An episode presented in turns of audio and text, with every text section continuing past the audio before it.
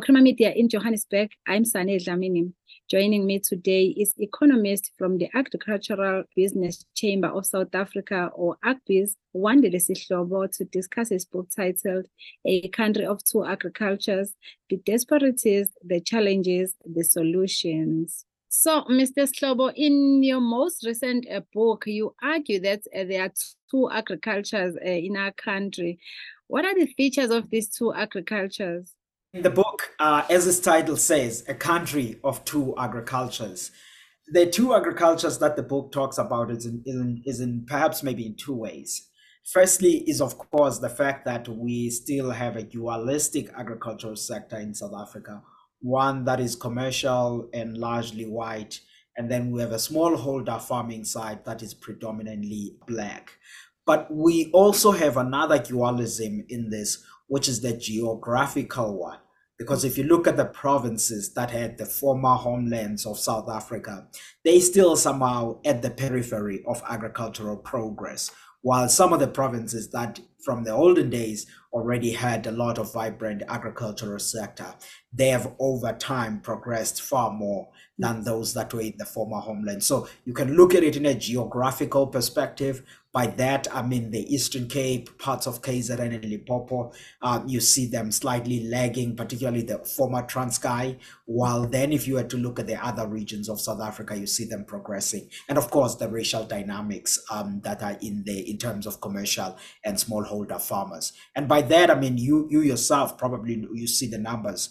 Uh, black farmers in South Africa still make up less than 10% of the commercial output that we have. So that's the dualism at which the book points to that is still persist uh, today. Mm, and in your first chapter, you say that land reform and inefficient financial government support systems have entrenched the divide between what we've just mentioned, the commercial farmers, and then the subsistence farming, which is predominantly black farmers. How can our government rectify this issue?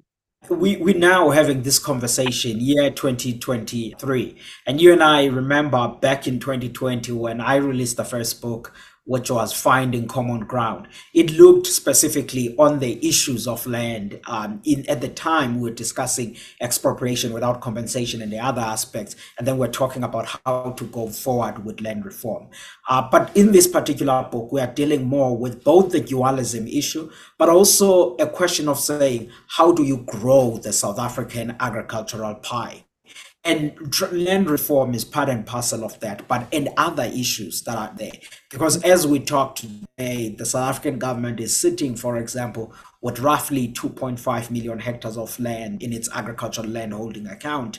The question then is about how do we effectively transfer to black beneficiaries that are properly selected and of course that will be able to use that land for good agricultural production. But land reform alone is not going to cut it. You have to think about the incubation of the skills access to finance infrastructure institutions that are supporting that which is that learning and the experience that is needed for that. So it's a combination of things, but of course, we centered also the commentary around uh, land reform. So if we can progress on those aspects, I think we can be able to see some commercialization of black farmers so that we're no longer talking about roughly less than 10% of commercial output, but rather more robust uh, figures. Mm, you also paint a bleak picture when you discuss what is hindering now black farmers to progress in the agricultural sector. And one of these reasons is the fact that building critical infrastructure has been slow in our country. And you, you've made an example in the book of the Braamvlei Dam. Tell us about that. Yeah, I mean, the point here is that uh, when you're dealing with the agricultural sector, you're not only talking about the aspect of land and production, but also infrastructure. And infrastructure, you're thinking about the dams. We made the the, the example of a, of a Braamvlei Dam in, in a Western Cape, which was delayed uh, for a couple of years. But the point here that I'm trying to lift, and I make an example in the book where I point particularly the Eastern Cape, the Transkei area, where I'm saying, look, there's all of this underutilized land, which even if it were to come into full production, there could be financing, but we need infrastructure. Infrastructure is in a couple of things. It could be dams, it is roads, it is silos, it is on farm infrastructure. Those are all of the things that we need to actually see agriculture progressing in South Africa. But I think we have broader problems than that. Some of the problems that we have have a lot to do with municipalities that are not functioning properly in South Africa. And agriculture thrives or exists in rural towns. And if you are a new entrant farmer would not even have the capital then that means that those infrastructure blockages that are there they increase your transaction costs and further isolate you from the formal channels which is why i was thinking the aspects of infrastructure is very important if we are to thinking about the commercialization and the growth of the agricultural sector to a scale at which it can be viable and give us the employment that we so badly need now, talking about the, the department and, and in some cases, um, municipalities not effectively uh, doing what it's supposed to do, do you think this could be maybe partly blamed for what we've had uh, being thrown at by the DA to the ANC, the, the issue of cadre deployment, that some people are in the positions and they don't even know what they are doing? I mean, I think this is a combination of the issues, and I will not even delve in uh, deeper on what's the issue because I want the readers also to enjoy the book and figure out what we, we say there. But I mean, the point is, uh, a skill is part and parcel of, of, of that know how of what to do, but also the level of dedication and to what people need to do is part of that. So you have the capacity capability problem that is there. But I do think that also there is something to be said about making sure that there is a consistent message that comes from Pretoria to provinces and to the long and because there is a, a, bit of coordination improvement that is needed on that. Most of the time, we spend a lot of time talking to Pretoria. Take, for example, the Department of Agriculture. They talk about the master plan, what they plan to do, and all of those things. The question then is are we communicating that correctly to the provincial and the municipality level?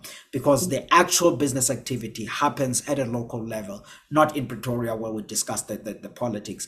It then come in a way to what you are saying about the municipalities. The municipalities municipalities have to be run properly by people that understand and know what they have to do, but also driven to actually see improvement in the communities that they, they so far in South Africa, particularly over the past decade, we have seen really drastic decline in the performance of some of these municipalities. In the book, I make example of the issue of the Northwest in Lichtenburg, the clover situation, which I highlight, and some of the other issues that are happening in Mpumalanga and some in the Eastern Cape. So a number of municipalities are poorly performing, and these are weighing on the rural growth and the agribusinesses uh, in South Africa. So it is a both of a capability and a capacity, and the political orientation is part and parcel of that. Mm. And now, how can our government tackle the issue of dualism uh, in this sector? And can you also explain the role that uh, can be played by the white farmers in supporting government's efforts to boost the inclusion of black farmers in the sector? I mean, uh, so there, there, there's a number of things that, that they can do, which is why I was saying, even on writing um, on the preface of the book, that the book is concerned not only about looking into history, it does look mm-hmm. in history because history provides an important context of how we got to be where we are today. But there's a lot more work that has been done on that question. The only contribution that I could make was on thinking about the solution oriented. And as you see from moving from part one in the book, it goes all the way to part 12, 11. When you get to part 11, it all brings together where you see some of those solutions where we are thinking about, okay, going forward, what needs to be done on land reform, what improvement that needs to be done on agricultural finance, because agricultural finance is something been discussed a lot what needs to be done on incubation and training of the new uh, farmers that are coming in.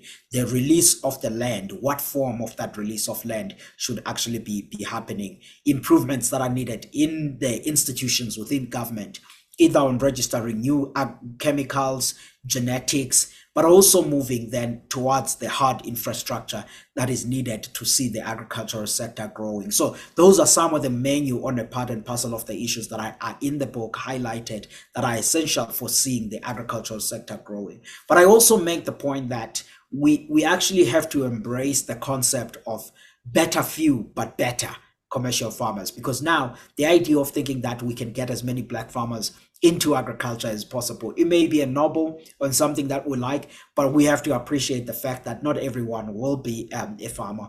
And we have to be creating a new class of commercial black farmers so that we close the dualism, while at the same time still supporting smallholder farmers that is, that is needed in there. And in that, as you're rightly saying, government has a role to play and the private sector has a role to play.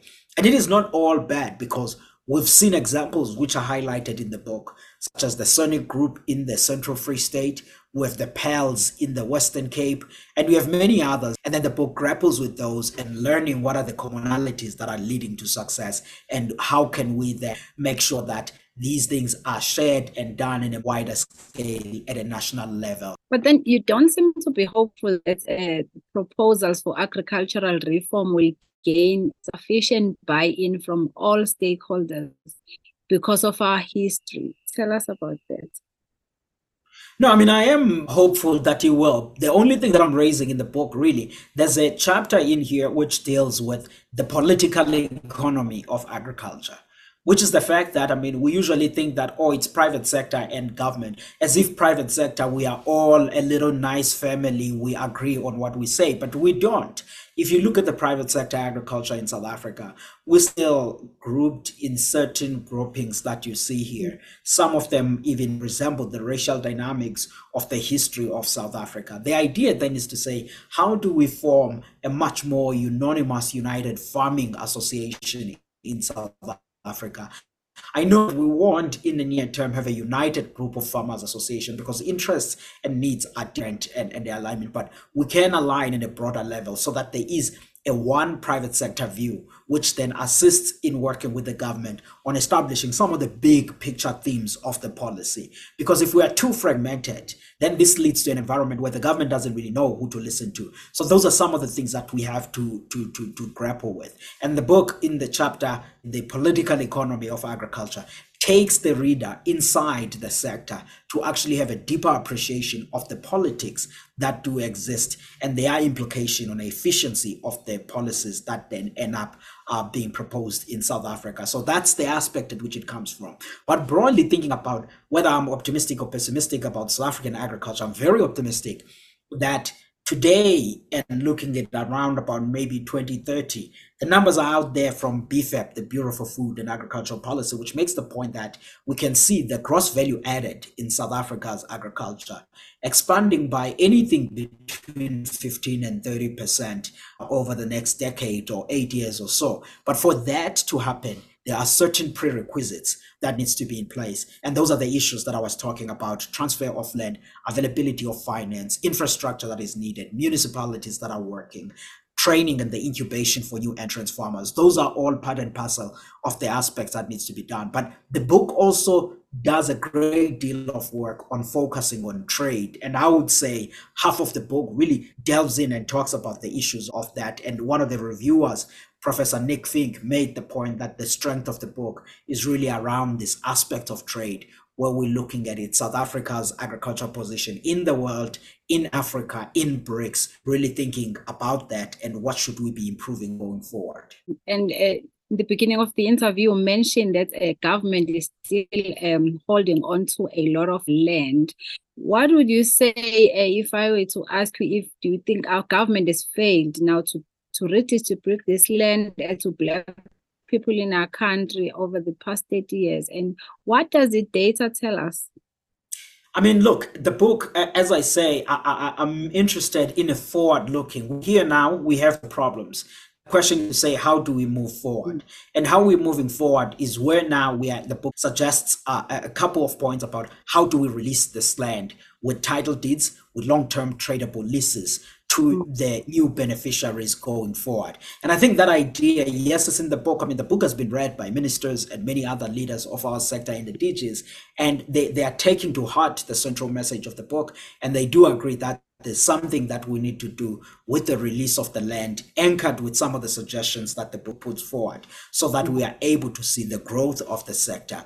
There are missteps that had happened in the past, but I think to your question, what now we are focusing on is the forward looking solutions about how to drive land reform as we grow the agricultural sector. And on the issue now, which is a, a hot topic uh, now these days, is the issue of the uh, African continental free trade. Uh, you say that our country should rather focus on expanding export markets in critical uh, growing regions like China and Saudi Arabia. Why is that?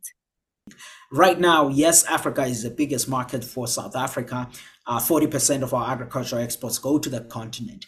But 90 cents in every one South African rand that we're putting out um, there in the world really comes from SADC. It's only 10 cents that comes from other regions. But when you look at the infrastructure constraints, you look at the consumer taste in some of these countries, economic prospects, the type of products that South Africa puts out in the world and what is demanded by some of these regions in the African continent, we see a lot of misalignment.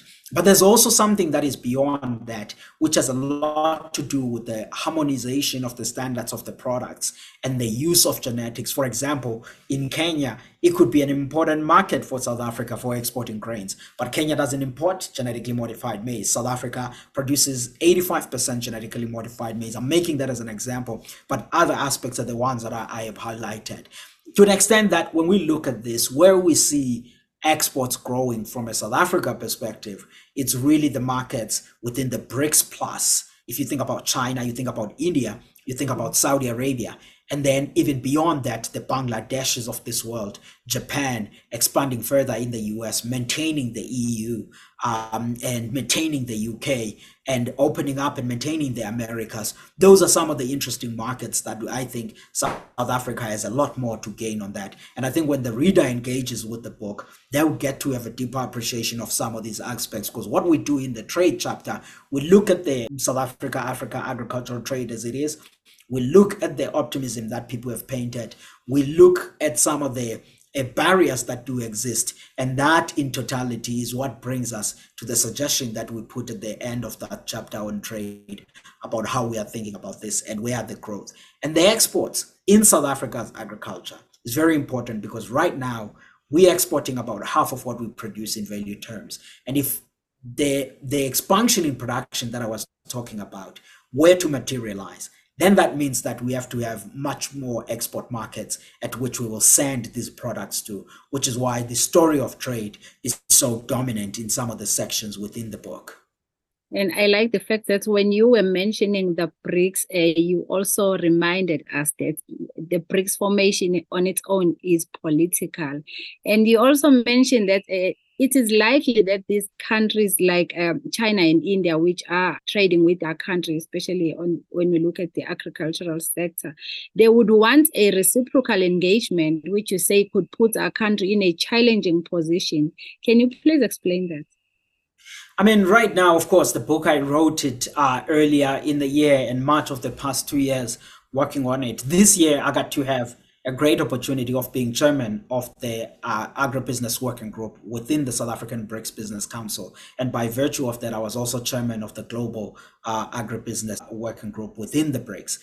The, some of the points that I dominated our, our conversation, for example, if you look at the 22nd of August 2023, we were talking a lot about the deepening trade so that we move beyond being on the political side and deepen the economic interest. And I think everyone that was on the BRICS uh, grouping did share the, the, the appetite um, and appreciation for deepening of trade. So while the book had argued in that way, I think in reality, how the has move forward on, it is actually now in even more appreciation that we need to be deepening trade amongst um, ourselves and various other aspects that the BRICS countries um, have, have, asked for. But I mean, the whole story in the book about South Africa was the fact that trade is two ways.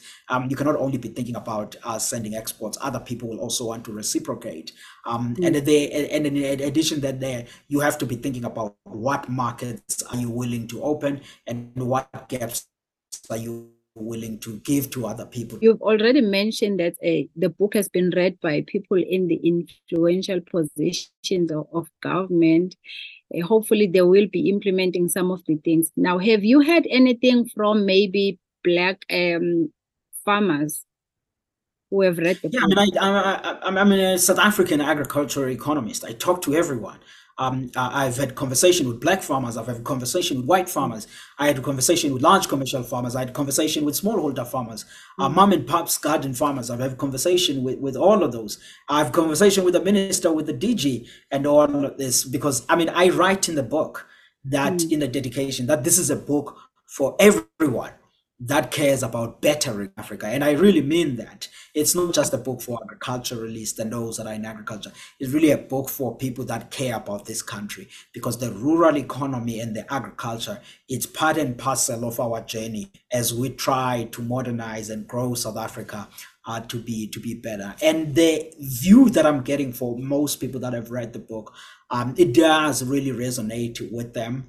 Um, and they do feel that we need to be implementing with this. Minister Didiza shared the same. I mean, she was at the launch of this book and made the input in Johannesburg. And uh, the Director General uh, Ramasodi uh, of the Department of Agriculture was at the book launch that we had in Pretoria and made the support of this. And, and, and many others that are in government uh, do share uh, this view. So my hope is that the ideas beyond the paper will actually be getting to be implemented and that more farmers and more South Africans will get to read the book. More so the fact that it's written in a narrative form, not in a dry academic way, because I'm cognizant that people are busy and they do other things, and they really have, uh, hopefully, to, to to enjoy the book. So, uh, folks, whoever is uh, is listening to us, you must get the book, A Country of Two Agricultures. Mm.